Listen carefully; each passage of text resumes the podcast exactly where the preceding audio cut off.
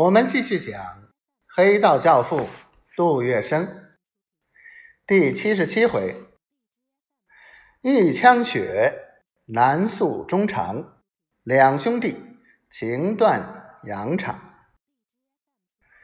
张啸林在浙江避暑胜地莫干山置有一套别墅，修竹万竿，一色青碧，号称林海。八一三互战一起，他却闲情逸致，百事不问，哪管上海滩上打得天翻地覆、尸山血海，他却一个人悄悄的上山歇下，享他的清福。但当互战一打三个月，日军精锐齐出，立体作战，国军寸土必争，渐渐的也支不住了，眼见即将转移阵地。日本人便更加积极的加紧进行投水策反的准备。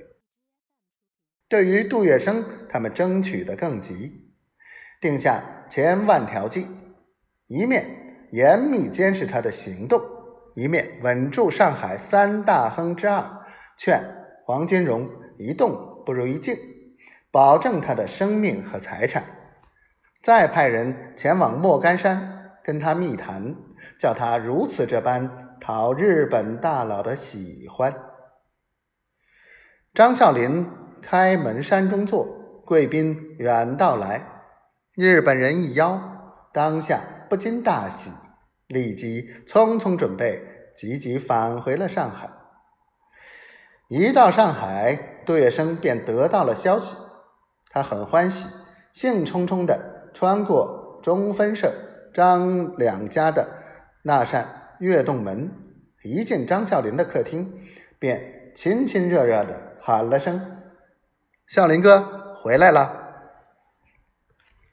张啸林把鸦片枪一放，身子抬也不抬，他侧过脸来望杜月笙一瞥，十分冷淡的回一句：“月笙，这一晌你大忙啊。”一听这话。杜月笙便知大帅有点不对劲，马上陪小心，装出一脸的笑，走过去，就在张啸林的对面一靠。